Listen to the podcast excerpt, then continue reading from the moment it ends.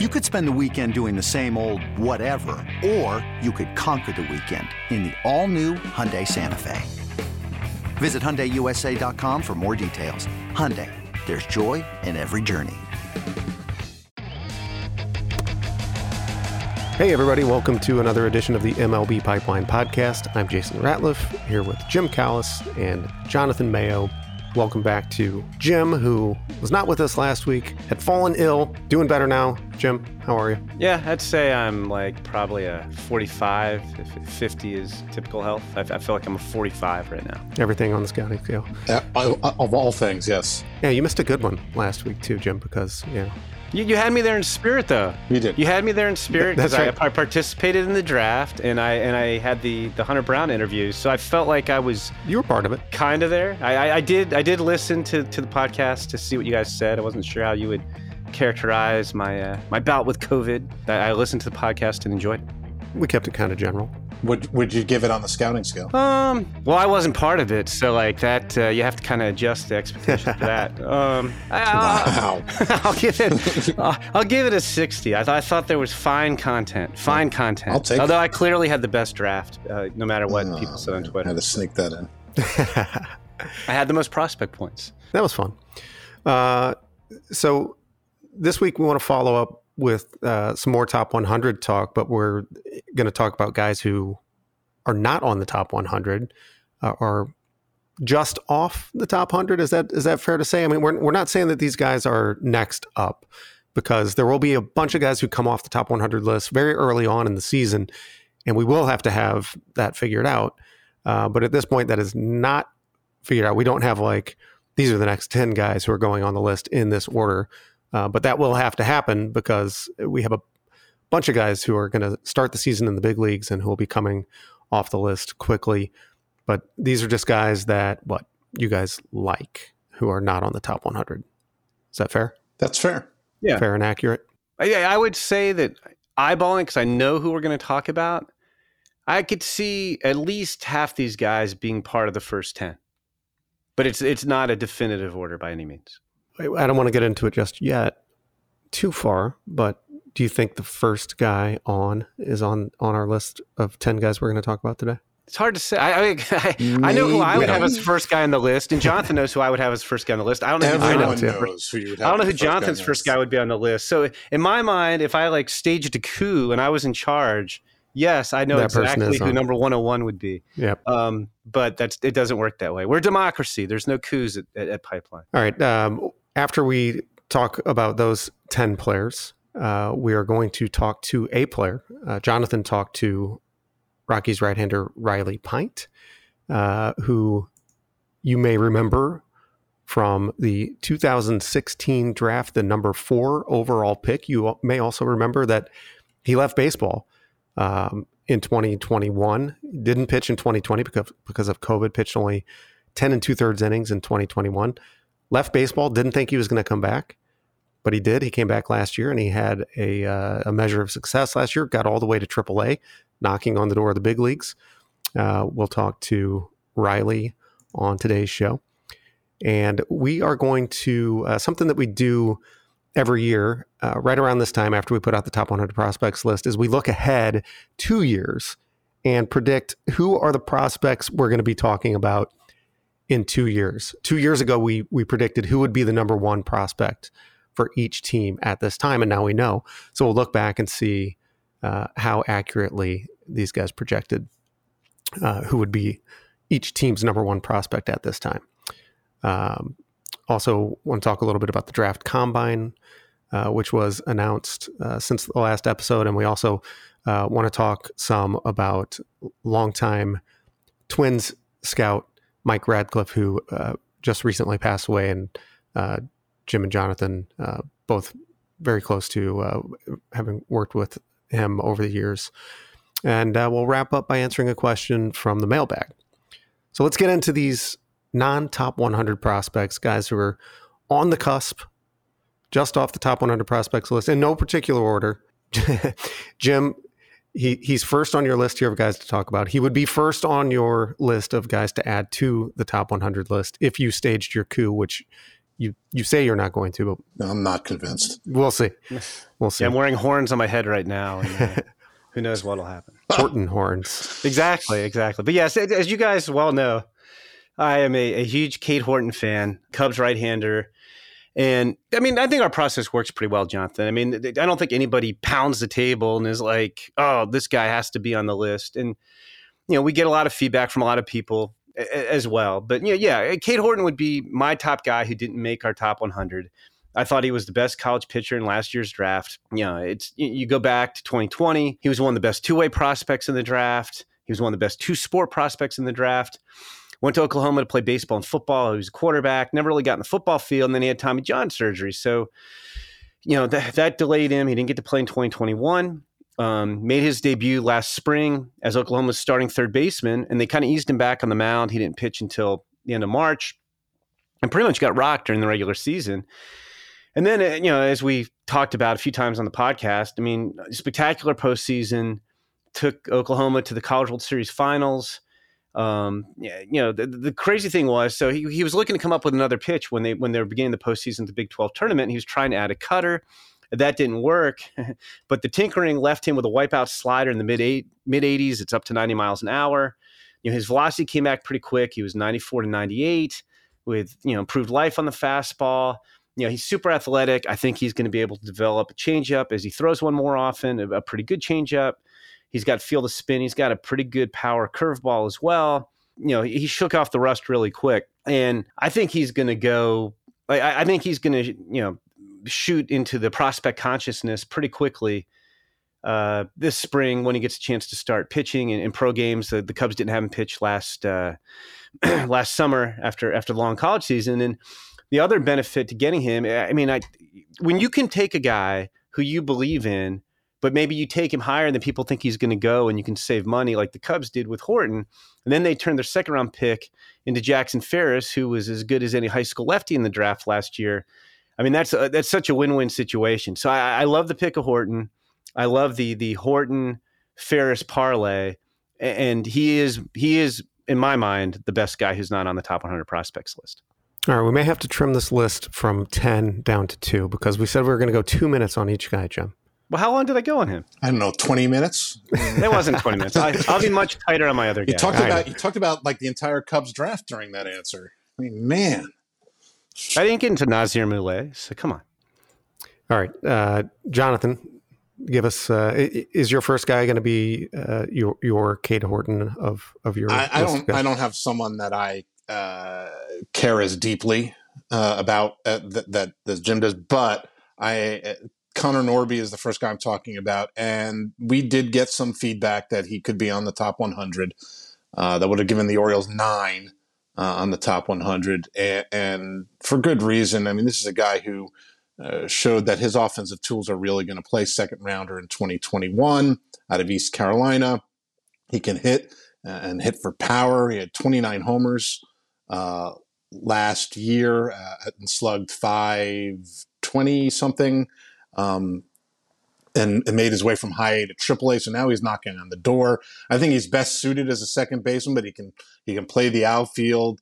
Uh, not that you're going to need him at third base, but you probably could slide him over there if you needed to. But it's mostly second base outfield, and I think that his bat should get an opportunity depending on need in Baltimore uh, on a ride. But uh, it's really the I think that that power bat that uh, has him sort of uh, on on the cusp of the of the discussion of the top 100.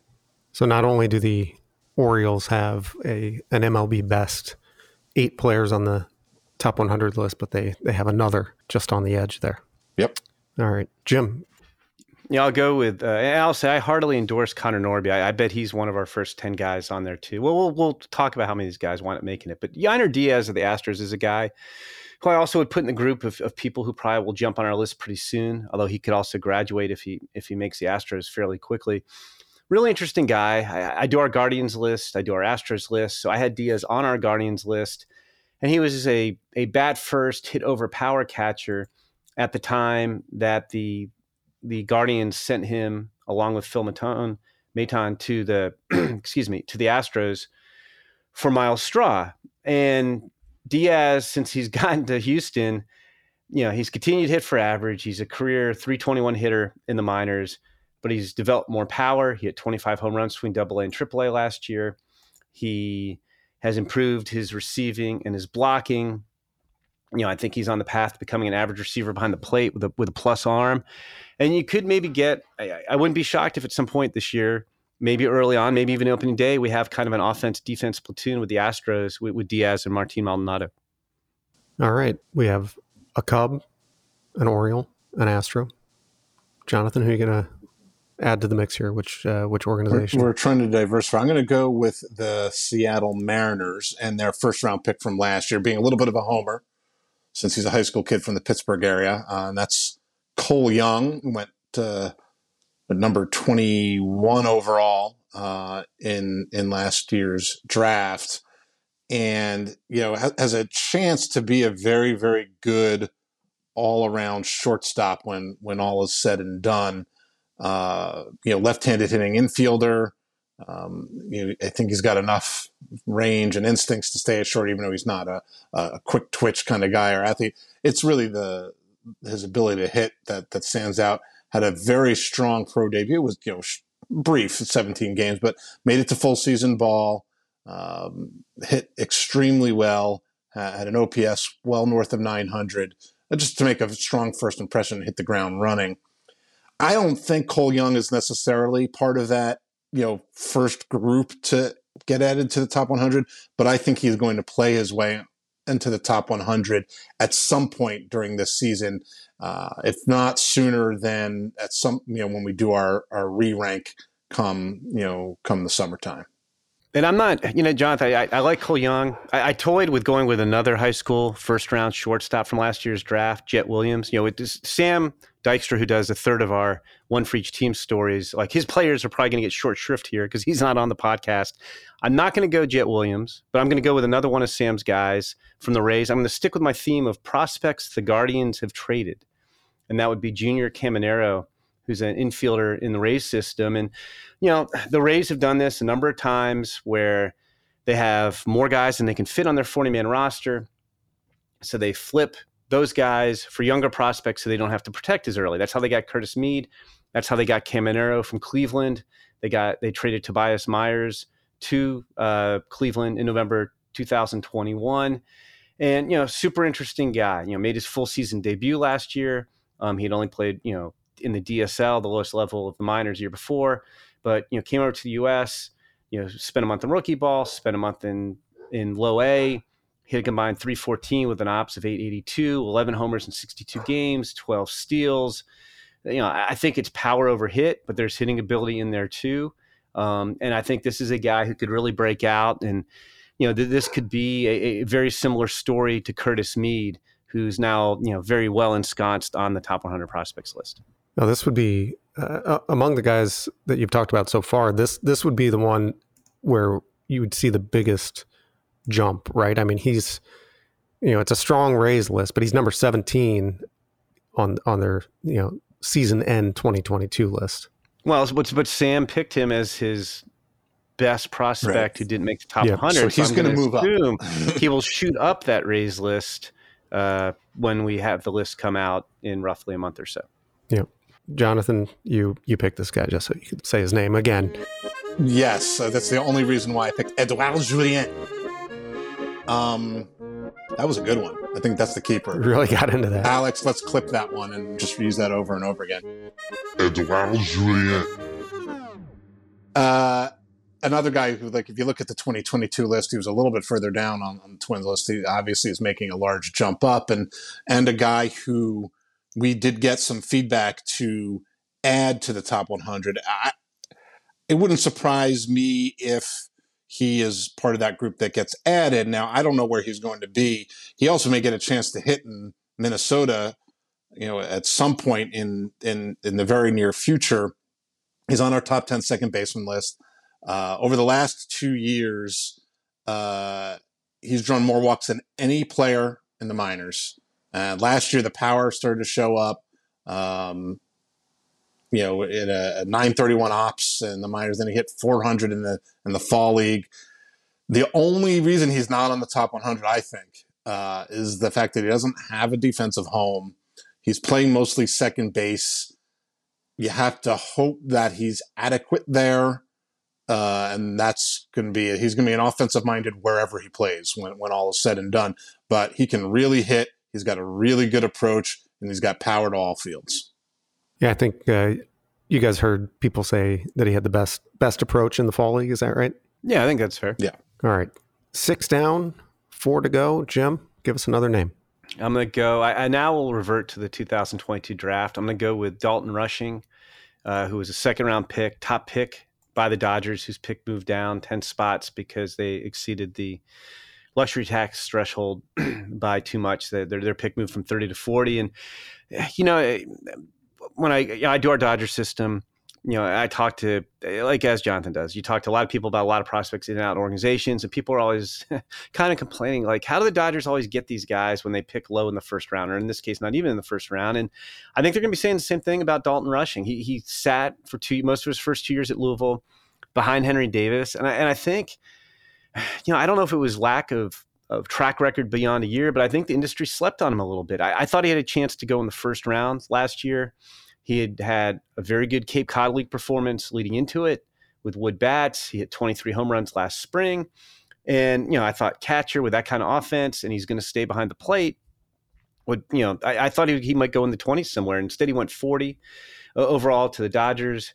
Had a, a crazy pro debut for what pro debuts are worth. He spent 28 games in low A. He hit 424 with 13, 17 ops, eight homers, 19 extra base hits in 28 games. I, th- I think that's good.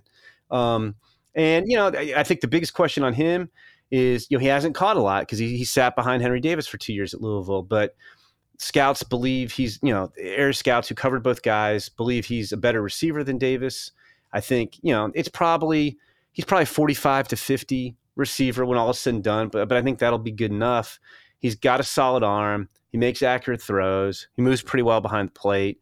So I think you have a, a, a chance to have a you know, a guy who can get the job defensively and really be an offensive asset behind the plate. And, and the Dodgers certainly know Louisville catchers because Will Smith is, is one of the best catchers in the big leagues, and they took him in the same area of the draft. Different type of player, but but same school.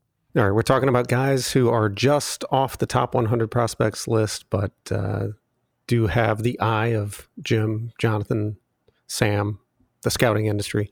Uh, we're through seven. We're going to run down 10 of them, three more. Jonathan, who do you have? I'm going to stick uh, stick with the catcher. Um, our Angels fans on Twitter will be thrilled uh, that uh, I'm going to talk about Edgar Quero, uh, young catcher who did, made the the end of our top 10 catchers list. In fact, he is the only non top 100 catcher on you know on that list. Uh, you know, and he's interesting. We'll have to see what he what he becomes when all is said and done. He's shown uh, an early ability to, to hit with a, a really impressive approach at the plate. Uh, draws a ton of walks, doesn't strike out a lot. The power showed up last year in the California League, uh, but you know we had a, an OPS of 965. Uh, this is a guy who signed back in uh, 2021 out of Cuba, skipped over playing in the in the DSL, played in, in the states, and got a promotion to full season ball uh, before the year was out. Uh, so he was a little advanced switch hitter. Uh, the catching's a little bit behind the hitting, but there are skills there. Uh, you know, got a decent arm, but it still needs to work on his overall receiving and game calling and things like that. But all the ingredients are there for him to be a, a really good all around catcher, even if it is you know bad over glove. But he, he, it looks like he should be able to stick behind there and hit plenty. The uh, third catcher among this group a uh, bunch of catchers, infielders. Only one pitcher so far. Give us some pitchers, guys. Oh, okay. Yeah, I'll go. I'll, go. I'll go pitcher. I'll go. Uh, I'll go back uh, to Oklahoma and go. Dax Fulton was a Oklahoma high school product. Um, but you know, he was an interesting. His path to, to pro ball was interesting because he was as good as any lefty in the 2020 draft, and potential first rounder. He blows out his elbow trying out for Team USA in August before senior year, has Tommy John surgery a month later, didn't pitch at all. Still won the second round, signed for $2.4 million. The Marlins, you know, kind of took it carefully with him in 2021, his first season back. You cut him loose last year. He got up to double A at the end of the year. And you could just see him getting better over the course of the season. His signature pitch has always been his curveball. I still remember, as you guys know, I always like to ask players, like you know, hitters who the toughest pitcher they faced or pitchers, you know, toughest hitter. And I remember talking to Zach Veen um, going into the draft, and he like didn't even hesitate. He's like, "Oh, Dax Fulton's curveball, I couldn't hit it. It just made me look really bad." And, and, it continues to be a really good pitch. He started adding some more velocity last year, 93, 95 up to 97. Needs a little bit more life, but you could you could see the fastball coming. You know, for a guy who he already had a really good breaking ball, they had him start throwing a slider toward the end of last year, and that was his his main pitch. He struck out 13 in six scoreless innings in the Southern League playoffs as Pensacola won championship, and his slider looked really, really good.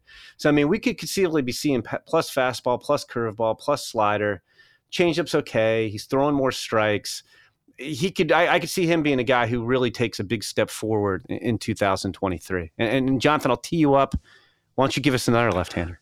Well, I should just switch gears now. Uh, yes. Uh, Matthew Liberatore is a guy who you know, has been on our top 100 first rounder uh, back in 2018 fits under your uh, well, you know, this is the the Rays didn't get him, but the Rays traded him um, category. So I, I, guess it's sort of adjacent to, uh, to, to your Rays talk from earlier. But uh, you know, got traded uh, in the in the deal that sent Randy Arozarena to to the Rays, and he, you know, it's been a kind of a weird career path. There's almost some prospect fatigue uh, around Liberatore, which I think in a lot of ways isn't fair because he's 23 years old for all of the 2023 season. And, uh, you know, it's worthy of noting that now his stuff is backed up a little bit. He's not throwing as hard as he once did. And he hasn't had the advancement, you know, I think a lot of people saw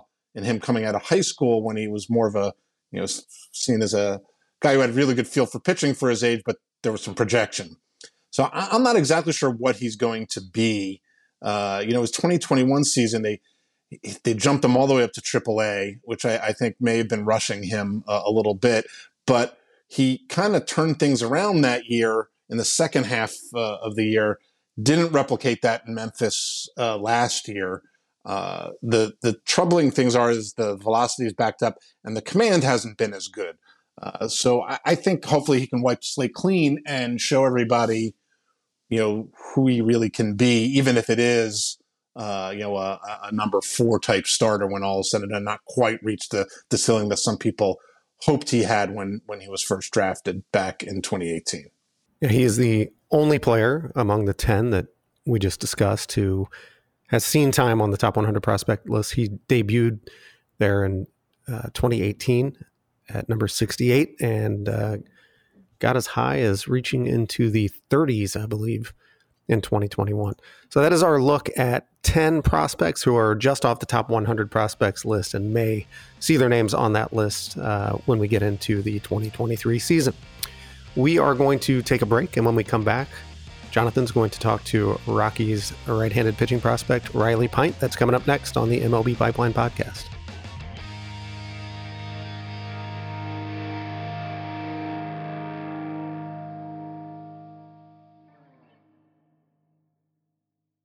This episode is brought to you by Progressive Insurance. Whether you love true crime or comedy, celebrity interviews or news, you call the shots on what's in your podcast queue. And guess what? Now you can call them on your auto insurance too with the Name Your Price tool from Progressive. It works just the way it sounds. You tell Progressive how much you want to pay for car insurance, and they'll show you coverage options that fit your budget. Get your quote today at progressive.com to join the over 28 million drivers who trust Progressive. Progressive Casualty Insurance Company and Affiliates. Price and coverage match limited by state law.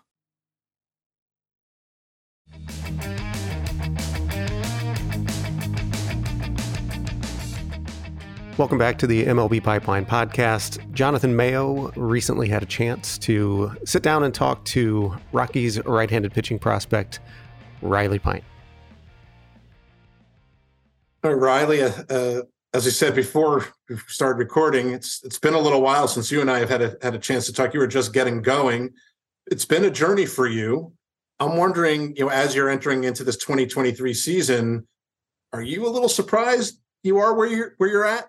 Uh, I mean, definitely, I would say I'm a little surprised where I'm at. Um, for me, I always knew I could get to this point, um, and just kind of like see where I'm at and kind of how last season went. Um, didn't think that it would happen kind of like this. I didn't really expect the journey to be like this from the start. But uh, no, I mean, I'm really, really, really blessed to be in this position, and I'm just trying to make the most of it.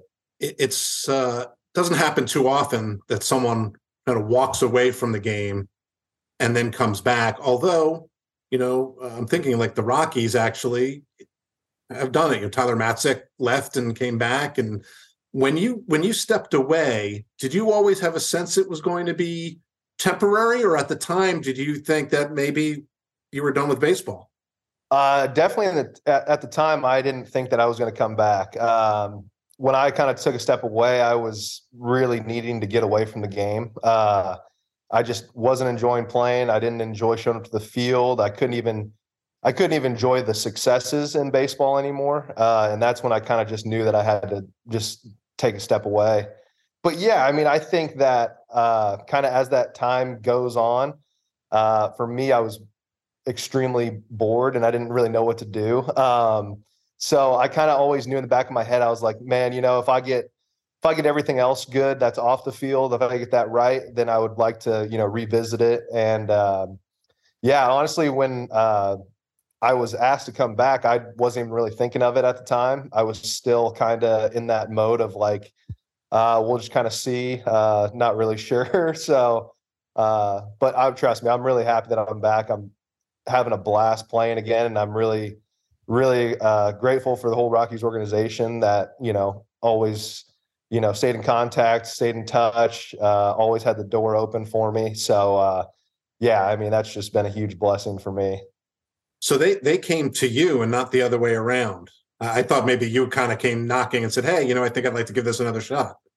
Uh, I mean, we had conversations kind of uh, throughout the summer that I took off, and for me, like I really, yeah, I, it was kind of an odd scenario. Like I remember I got a, a call from our head farm director uh, now Chris Forbes, and uh, we uh, just had a conversation. And he wanted to come to Kansas City and meet with me. He's he's got ties to Kansas City. He went to University of Kansas, so he understands kind of like where I was at, kind of what I was doing. So he came on, and we had a conversation for a couple hours, and you know, it was really good because it was the for me, it was kind of like the first time I've had like that open dialogue with somebody in the organization and just being able to talk to somebody.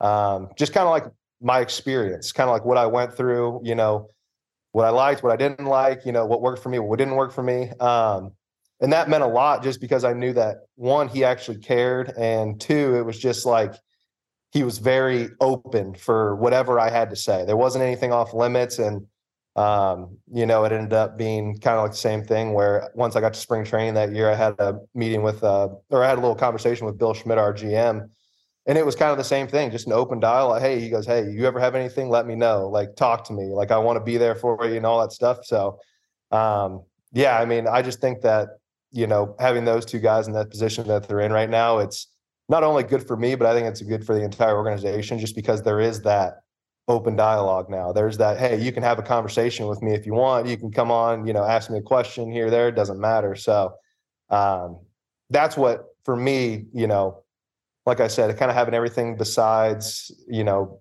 baseball to worry about. I kind of had that stuff kind of figured out and I was on the right path. And I think them just kind of coming to me and just being like, hey, you know, door's still open. We want you. I think that kind of put me over the edge and was like, you know what, I'm I'm ready for this again. You know, it's interesting. You know, ever since the first time I ever heard your name, people are always talking about your just your incredible physical gifts. Not that it didn't come without hard work, but you know, 100 miles an hour doesn't come just from hard work, right? And you were doing that at a young age, and everyone would talk about your physical attributes, and they talk about how much of baseball and pitching is mental. You really had to have a hard break here, where you were. That's sounds like that's what you had to to focus on, maybe for the first time, where you really, really could focus on that, and not just the look. I can throw really hard part of you. No, absolutely. I think for me too, just kind of like where I got all you know, I mean, messed up in the first place was I I was always that pitcher that just pitched off a of feel. I was just I was like you said, I was very gifted from a young age.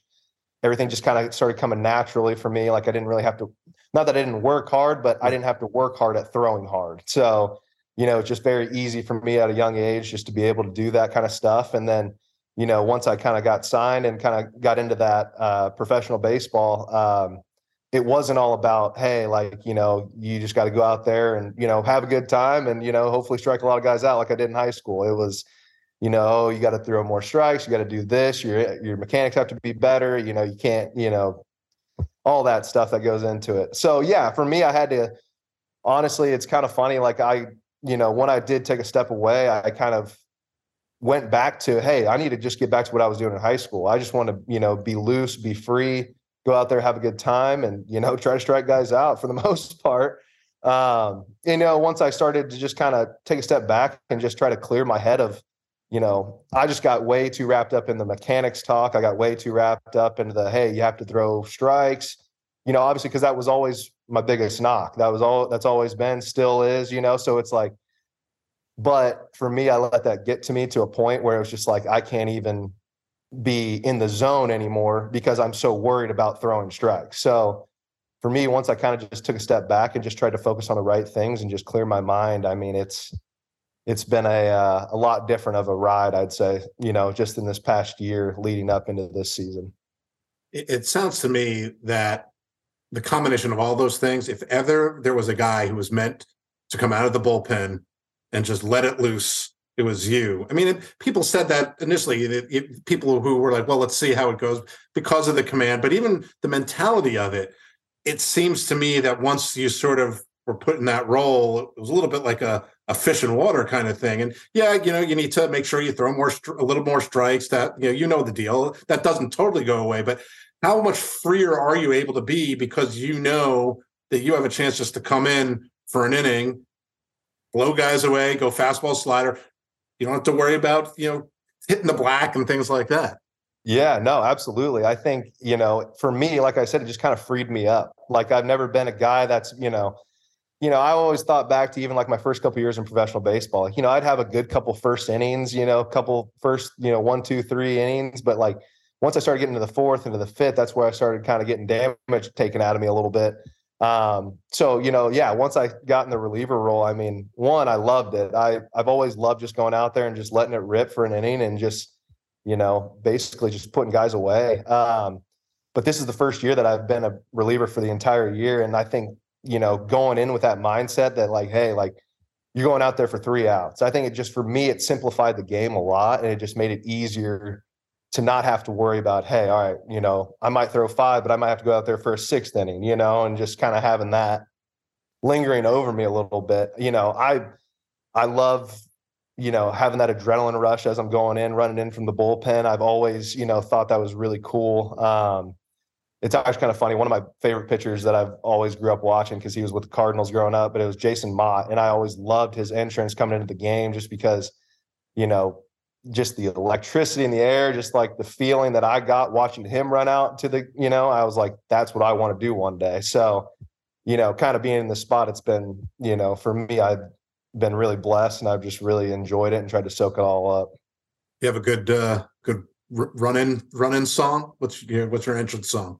Oh man, I had a I had a rap song this year, "Still Tipping" by Mike Jones. So I'm not sure if that'll be the same for next year, but uh, we'll have to we'll have to see about that.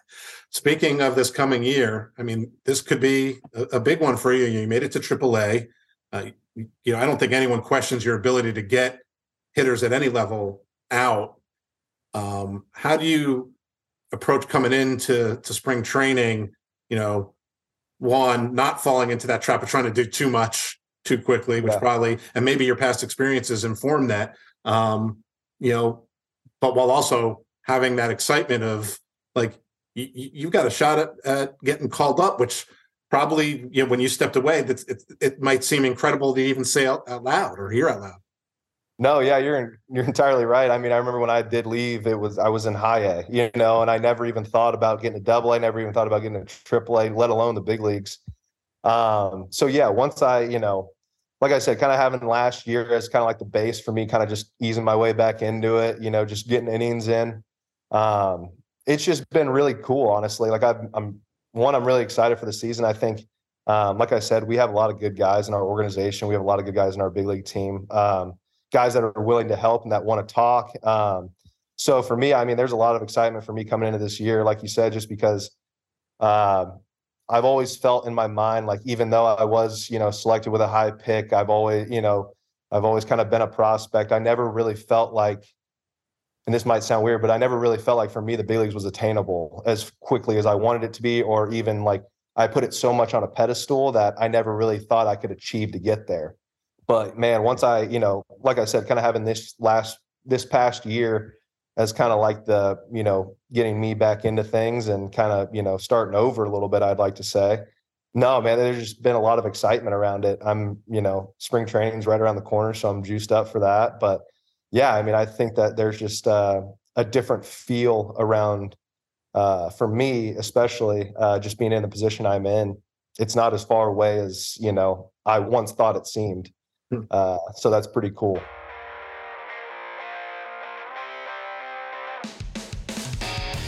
My thanks again to Riley Pint for a very refreshing and honest conversation about the struggles he had, uh, his leaving baseball, coming back. Not every path is top prospect right to the big leagues. And so we'll look to see if Pint can continue on that journey and make it up to Colorado in 2023. But for now, we're going to take a break. And when we come back, we're going to look back at our 2021 predictions on who the 2023 top prospects would be. We'll also discuss the recent passing of longtime Twin Scout Mike Radcliff, and of course, answer your questions coming up next on the MLB Pipeline Podcast.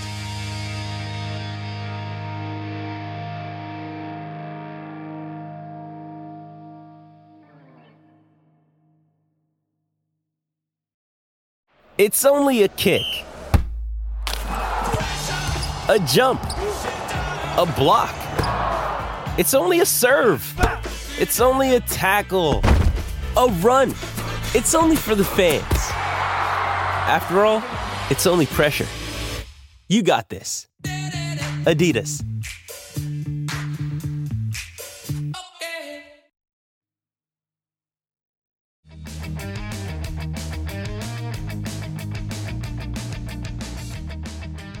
Welcome back to the MLB Pipeline Podcast. Jason Ratliff, Jim Callis, Jonathan Mayo. Thanks again to Riley Pint for joining us there. And now we are going to look back uh, to 2021. These guys were looking forward to now. It's boggled boggled your minds there.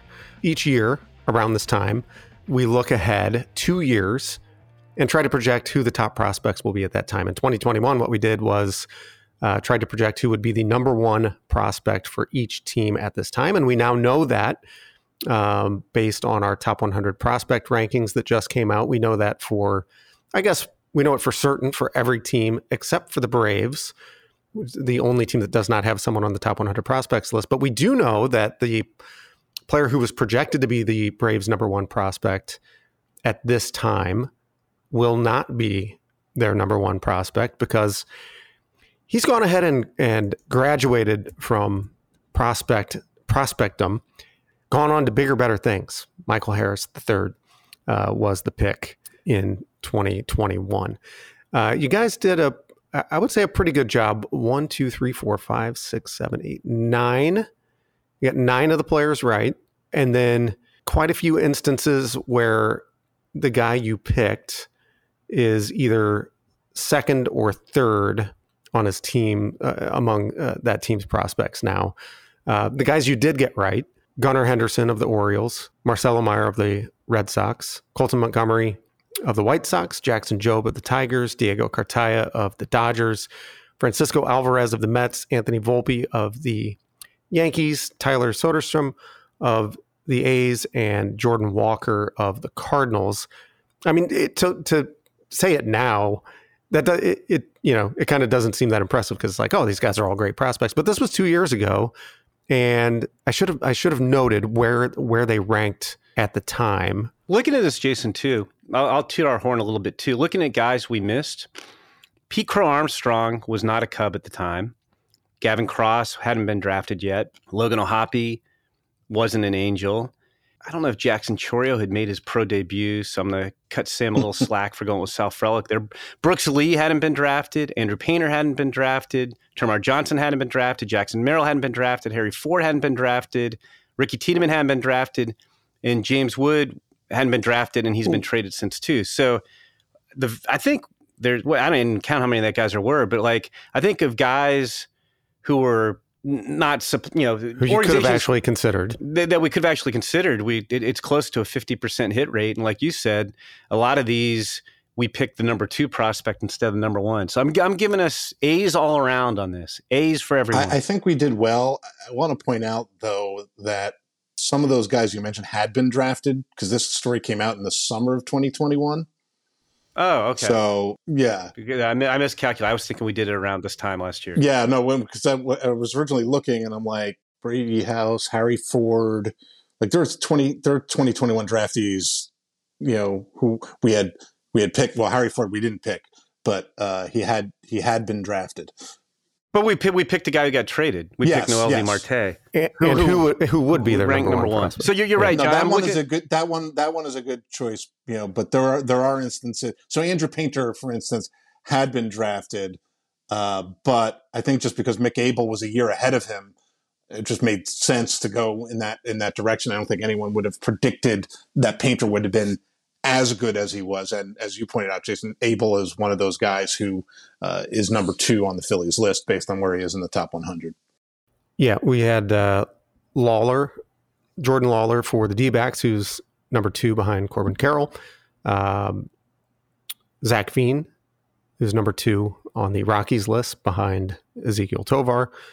Uh, Misael Urbina of the Twins, number two behind Brooks Lee.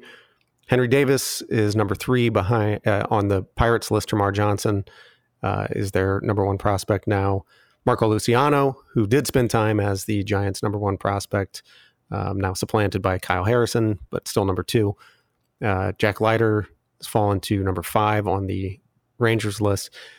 How about? Uh, I'm, I'm going to interject real quick. I'm like the fact checker today, just so Twins fans don't get upset. Marcelo Urbina is not number two on the Twins list.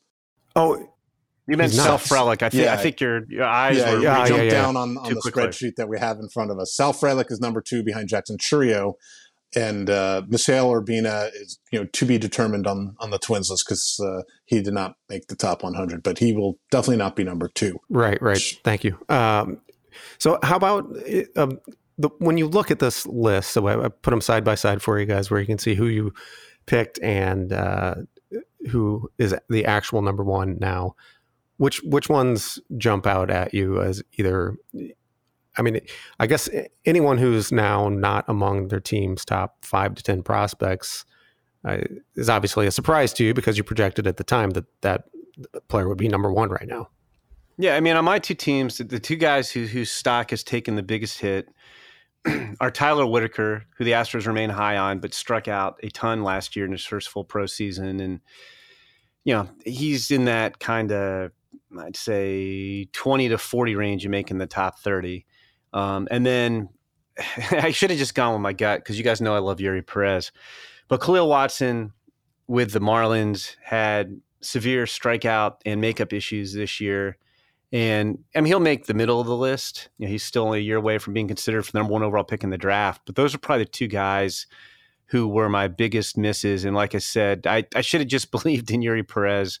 Um, if, if you remember, Jonathan, and I don't know if we talked about it on the podcast last year when we were doing the top 100, I had much angst where my gut was telling me that I should rank Eury Perez number one on the on the top 100 back then, ahead of guys like Max Meyer and uh, and Cabrera and I, I talked myself out of it. I should just listen to myself. But uh, so that that's my lesson I'm taking away. Always bet on Eury Perez. So and trust your instincts until the next time. Um, I think that for me, well, it's funny that you know we had to correct on Urbina because he's probably the one furthest from from the top, as he has not kind of taken the steps forward. Uh, and you know, I think sometimes when you roll the dice uh, with a, a very young international signee, you just don't know what they're going to become, and it hasn't has not yet clicked for him. He's still super young, and it might still, but he's going to be a little bit further down the list. And uh, yeah, I think the only other one that I would sort of point to is Matt McLain with the Reds. Now, I don't think anyone, you know, two years ago would have, could have seen Elly De La Cruz coming uh, in the in the way he did. So it's not that I'm like, oh, I should have known that Elly De La Cruz is coming. Uh, and I'm, you know, McLain is still in, in going to be in their top 10, but he's not in our top 100.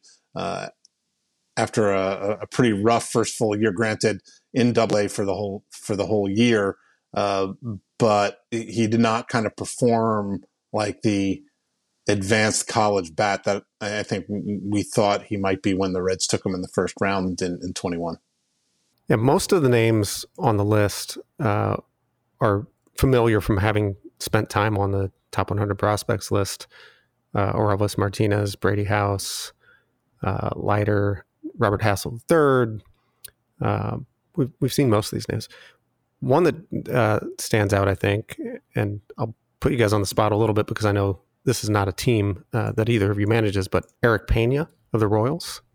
He goes back to what Jonathan was saying about Misael Urbina, like is an international, a really young international guy, and you know those guys are so far away from their ceilings that you know sometimes those guys struggle, and you know I think that's been the case with Pena. Um, yeah, that's he's why hit, I, he's hit he's hit a buck fifty three. Yeah, I was trying to be nice, seasons. Jason. Come on, I was Well- trying to be nice to him, but like I mean, and I do think that's the toughest demographic to rank. I mean, Jonathan, you get this when you talk to top 30 guys or when you're doing top 30s or top 100s, and you'll get guys. This happened to me to somebody I was talking to yesterday who's, you know, like, hey, you're going with a lot of the guys who really haven't done much yet. You know, you got to go with guys who, who've proven it. And my, and my point always is, well, we're, we're basing this on long term value. So if you think a guy who hasn't made his pro debut has more long term value, I'm going to go for that guy, even if there's a, you know, guy maybe who had a real nice year in AAA who, you know, maybe isn't the same player in, in, my mind or, you know, the opinions we're getting. But I think the international guys are are always impossible. I mean, we're doing it right now with our top 30s. You have all these guys who signed for two and a half million dollars. eh, You know, and where do you put them on the top 30? If you put them on their ceiling, you'd put these, some of these guys in the top five or 10. But if you're doing how far away they are from their ceiling, you could argue to not even rank them at all. And it's just, you know, the international market, you're going to have some swings and misses. All right. Uh, we will be looking ahead two years from now uh, to see who we think will be uh, the prospects we'll be talking about in 2025. Uh, we'll be doing that over the next uh, few days, so keep an eye out uh, for that story. And something uh, that we talked about last week, not on the podcast, but um, the draft combine. Um, Jim, I know you uh, went on the network to talk about this a little bit after it was announced. Uh, played through your your COVID and went on, and that, that's how excited you are about the draft combine. I know you went last year; it was in San Diego. There's now a change in venue this year, uh, June 20th through 25th at Chase Field in Phoenix. You, uh, I think, thoroughly enjoyed the experience last year, and I, I think it was a, a big sort of step up from the inaugural event of the previous year. Yeah, I mean, you know, I, I think like where where Jonathan was once, I always like to call him the uh, z- czar of the competitive balance uh, picks, competitive balance lottery. I've become Mr. Combine now, so I'm, I'm Mr. Combine. You are Mr. Combine. Um, you know, and it wasn't so much the venue. It, it's just, you know, the first, like, I think whenever you're planning something this big, you, the first year is really difficult. And the first year, there was, there were, there were a lot of positives, but you didn't, you had everything kind of spread out. You had the games and, and on field stuff was at the USA Baseball Training Center, which is a wonderful center in Cary. Then you had the interviews. I think we're back at the hotel everybody was staying at. And then you had the medical, not that a lot of people were doing medicals that year, and the physical testing, the athletic testing. That was at a third location. So it was kind of all over the place. Last year, outside the medical testing, which I think was back at the hotel, everything was at um, Petco Park. You know, they interviewed player. Each team had had one of the luxury boxes. They'd interview players in there. They could see what was going on in the field. It was easy for the players. The players didn't have to bounce from one thing to another. The athletic testing went on there as well. People really liked that. I mean, I, I think the only complaint about San Diego, and it was uh, quibbling, is that it was on the West Coast. So if you're coming from the East Coast, it's a long plane flight. But everybody loves San Diego. It, it'll be in Phoenix this year, and you just had so much more buy-in. I don't have the exact percentages, but in terms of the number of players who attended, the number of players who participate on field stuff, certainly the number of players who did medical testing when they MLB and the union agreed that any player who agreed to do medical testing, which is something MLB's wanted for a long time, pre-draft medical testing, you'd be guaranteed 75% of your assigned pick value for where you were picked. You know, you, you, none of these situations where you have a post-draft physical, Kumar Rocker's most famous one, something comes up and it blows up the deal. Um, so I think people were pleased with all that. Um, people continue to love the interview process, um, both sides. I, I, haven't talked to anybody ever with a team, with a player uh, on the player side who hasn't spoken very positively about getting to meet people. You know, like if, if you're a player, you get to meet six or eight club officials. It's one on one. Everybody loves that. So, um, a lot of positives come out of it, and I, I think it's going to continue to get better. Like you know, you kind of smooth out some things. I mean, there's a lot of logistics uh, to to kind of figure out. Last year, they, I think they almost what doubled the amount of time we were on the air. Like we did two broad, two long broadcasts instead of one. So I'll be curious to see where it grows this year and where it grows in future years. I'm going to call you Professor Combine. Eh, I don't. I don't know. I don't. Colonel no, Combine. I'm that educated. Colonel Combine. Colonel Combine. Oh, you know I love a good alliteration. so yeah. nice. I like it. I, I was going to say, can I throw in one more thing? I mean, I don't. Captain Combine. I, am I'm, I'm just as you wish, Colonel. Over, oh yeah, overflowing. Permission granted. You're supposed to say permission granted. at ease. Uh, but I don't know if you're like general podcast or something. How we'll all need titles. But anyway, I was going to say one of the cool things about the combine is getting to see players who don't necessarily get a lot of exposure. Now, a lot of these guys do get a lot of exposure. A lot of guys don't necessarily come there and won't throw on the on the mound or they won't take BP workouts. They've been seen a lot. They don't necessarily need to do that. But I was already thinking ahead to two guys who the, who the combine will be a very good, you know, an important opportunity for this year. One of whom is Tanner Witt. Anybody who listens to the podcast and remembers back to 2020 remembers that I loved him coming out of high school. I thought he had a chance to be a first round pick in 2023. I still do but he had Tommy John surgery last year, early in the season, and it's unclear as to when or if he's going to be back pitching for the Longhorns this year. Um, and we could see situations similar to what we saw last year with Connor Prielipp uh, at, at Alabama, who was one of the best pitchers in the draft, but had had Tommy John surgery in May the year before, didn't pitch at all during the season through like one rain soaked bullpen at the SEC tournament. And the combine was really the one chance. It was only a five minute bullpen, and he looked really good on the mound. And he wound up signing for $1.8 million in the second round. So I, so he was one guy, Tanner Witt, that I think is going to be a natural for the combine. And then also there's there's Deuce Robinson who is in Jonathan's neck of the draft, and it's kind of a unique situation. He doesn't. He's an Arizona high school outfielder, super tooled up football player as well. He hasn't done a lot of showcase events. He doesn't play high school baseball. Look good at the area code games, but guys really haven't seen much of him. But from a physical standpoint, he's one of the more impressive guys in the draft. And I think he's going to be a natural to come to the combine. He'll probably just destroy the athletic testing and look really good. Um, you know, personally, if Deuce is listening, He's also one of the top tight end prospects in the country, and uh, I think he'd be wise to maybe attend the University of Georgia, which is hot oh, on his trail. Yeah, I can't believe maybe two this sports. was all uh, just a winding path to, to, to, Georgia. Not true. Kirby Smart does not need my help. But anyway, I'm saying he's one. He's one more fascinating. He's probably the most fascinating guy.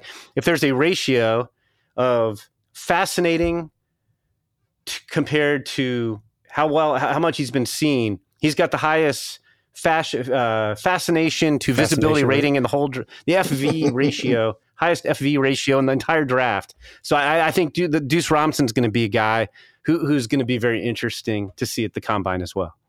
Some kind of scouting violation just occurred on our I think so podcast. I'm not a booster. I'm not technically registered as a booster, so I think I can say what I want. All right, guys. I, I know that uh, over the past week, you guys got some really tough news um, when Mike Radcliff died, uh, longtime twin scout, uh, VP of player personnel. I, I remember uh, Jonathan. I, I, I, didn't have any uh, direct interaction with Mike, but I do remember uh, when we when you and I first started working together nearly 20 years ago. I distinctly remember you singing his praises then. Um, in my mind, he's like the first sort of scout that I ever remember you um, just really talking highly about on on kind of a personal level. I know both of you um, had uh, what I would characterize as, as, special relationships with Mike. I think everyone who ever came in contact with Mike Radcliff had a special relationship with him. I mean, he was just that kind of guy.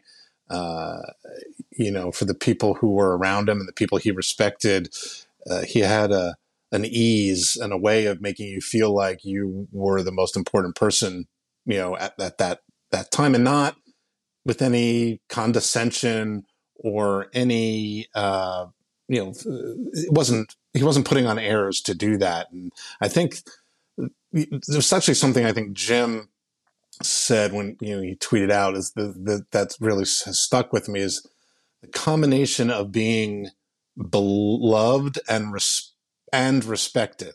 Because there are scouts uh, and who are plenty good scouts right but who are like everyone loves them because like wow that guy's a great storyteller you know and, and but maybe aren't as respected in terms of their their knowledge and their acumen. And I think that's what made Mike so special is that he sort of checked off both of those boxes. He remembered everything uh, about every player.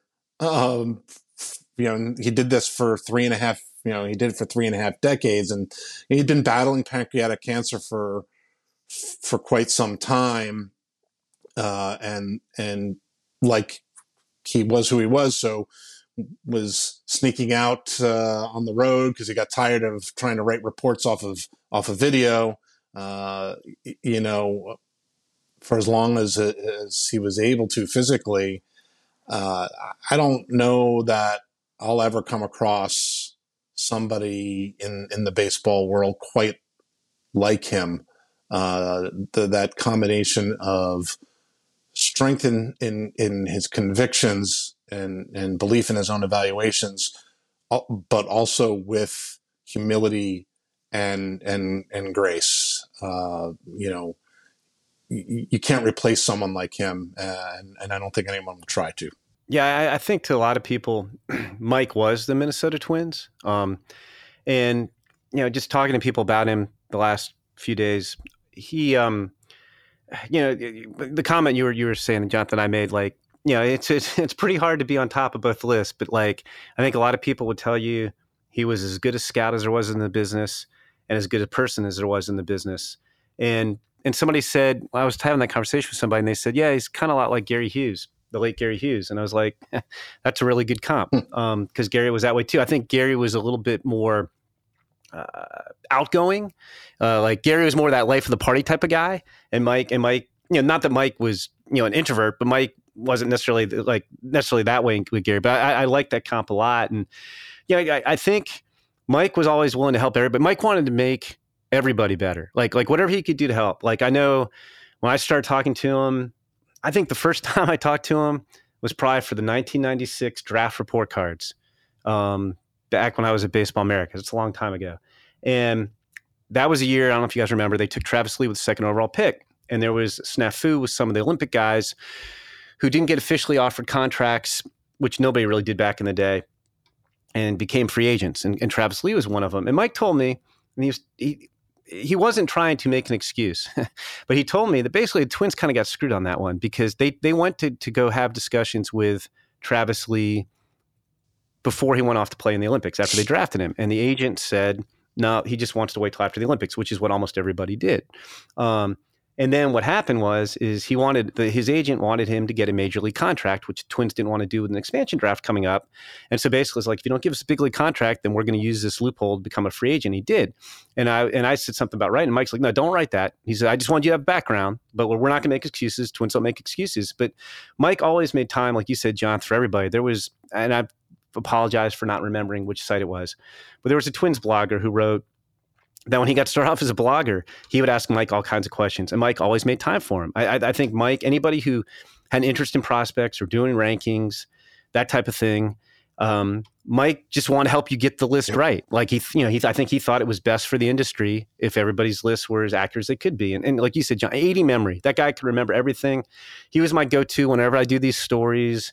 Is Hunter Greene the best, you know, high school right-hand pitcher of all time? Is Vladimir Guerrero the best offensive prospect of all time?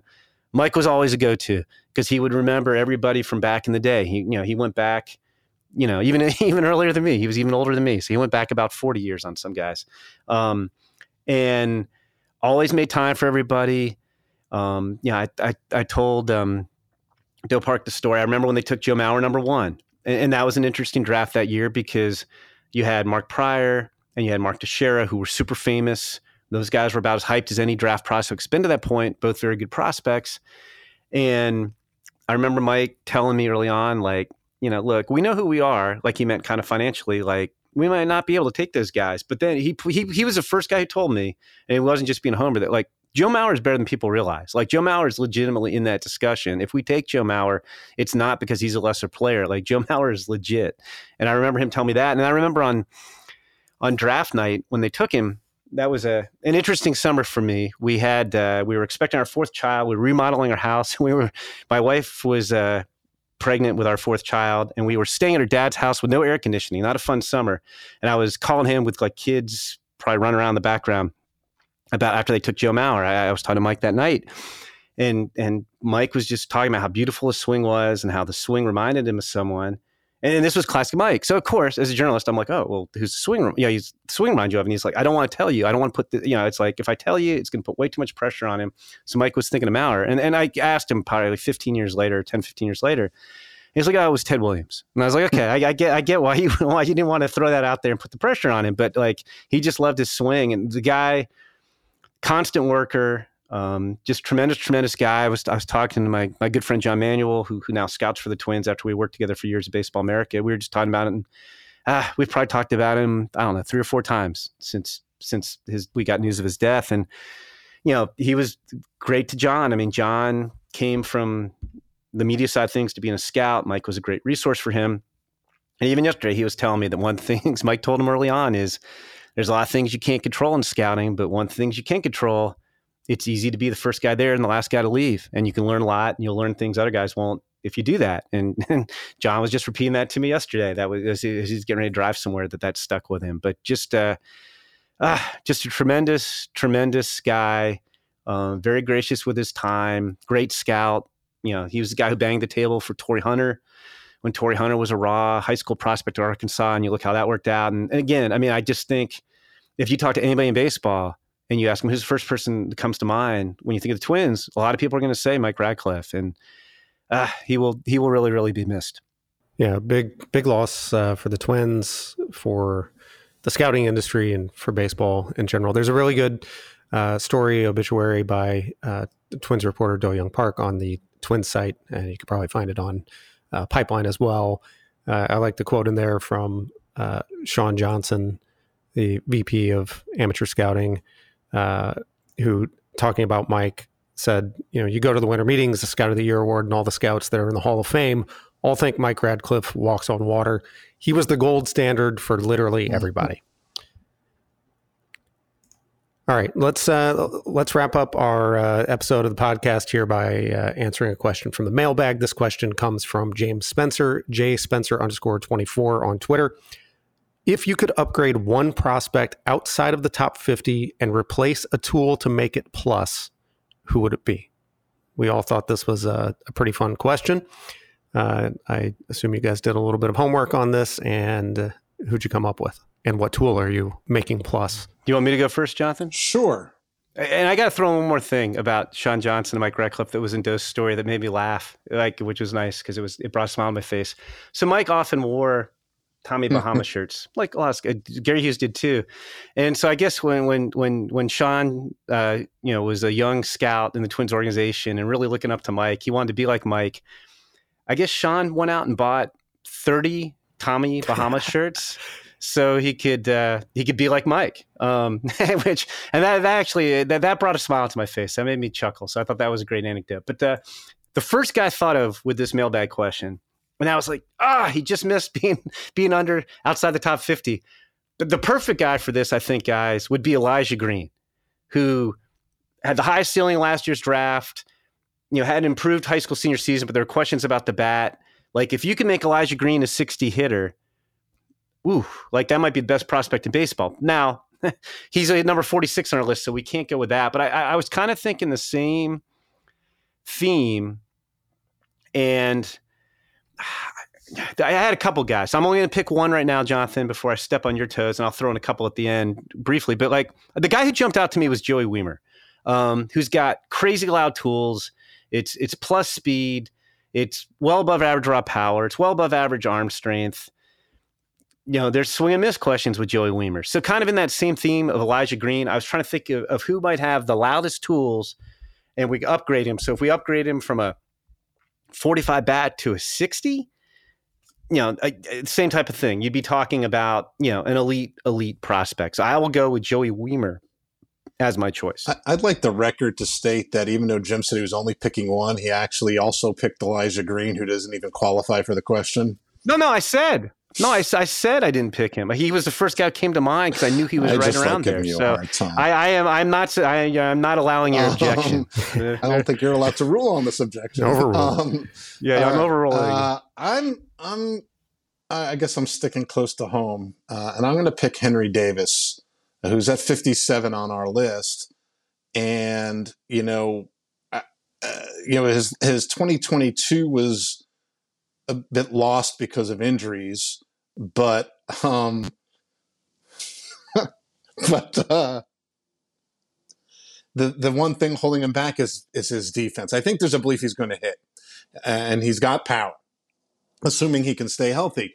But he's he's a 40 defender behind the plate. There are some scouts we've talked to think he won't stick behind the plate. The Pirates had him play a little bit of outfield. He you know not thrilled about that, but you'll sort of see where that ends up. But if you make him a plus defender, he's got one of the best arms in the minor leagues. Uh, so suddenly, then he's got a 70 arm and he's a 60 defender with the chance to be an above average hitter with plus power. Then you're talking uh, about uh, a, a, guy who might be the best catching prospect in baseball. That, that's a great call, Jonathan. That, that, that's a good one. Two other guys who jumped to mind for me were Carson Williams, Rays shortstop, kind of along the same lines as Wiemer you're, you're talking about a guy who's got well above average arm, plus defender, plus power, swing and miss concerns. He's a solid runner too. So if you gave him a 60 bat, he'd jump up. And then pitching wise, I guess the guy who jumped out at me was Cade Cavalli, who's got lights out stuff. You know, he's got four pitches that could be plus or better. He's got a terrific fastball, but strikes come and go sometimes. So if you gave him 60 control to go with that stuff, he might be the best pitching prospect in baseball. Funny you say that. That I was going to ask you uh, before you went over your allotted one player uh, by several. I was I was going to ask if you gave Cade Cavalli sixty control, how high does he jump up the top 100 list? And you're you're saying maybe he's the best pitching prospect in baseball with 60 control. I think that's fair. I mean, he'd, he'd be right there. I mean, it would be which puts him in the top five because we have 60 control or 65 on Andrew. We have 65 control on Andrew Painter, 60 control on Grayson Rodriguez and Eury Perez. And from a pure stuff standpoint, I think that, you know, it matches up. Cavalli's yeah, right there with him. Yeah. And so if you gave him that command, that would be. Yeah. He's 70, 60, 70 fastball, 60 breaking ball. And what Painter is 70, 60 with the slider. And Grayson the same. Yeah. he's right there with those guys. And, and the aforementioned, don't ever bet against Eury Perez. That's my my lesson for today. So that's right. Again, all right. Well, James, uh, thank you for that question. That was a very fun question. Uh, thanks again to Riley Pint for joining us, and thanks to everybody for listening. That's going to do it for this week's episode of the MLB Pipeline Podcast. Don't forget to subscribe on Apple Podcasts, Spotify, or wherever you get your podcasts so you don't miss an episode. If you're enjoying the show or have any suggestions, leave us a rating and a review. Thanks for listening. See you next week.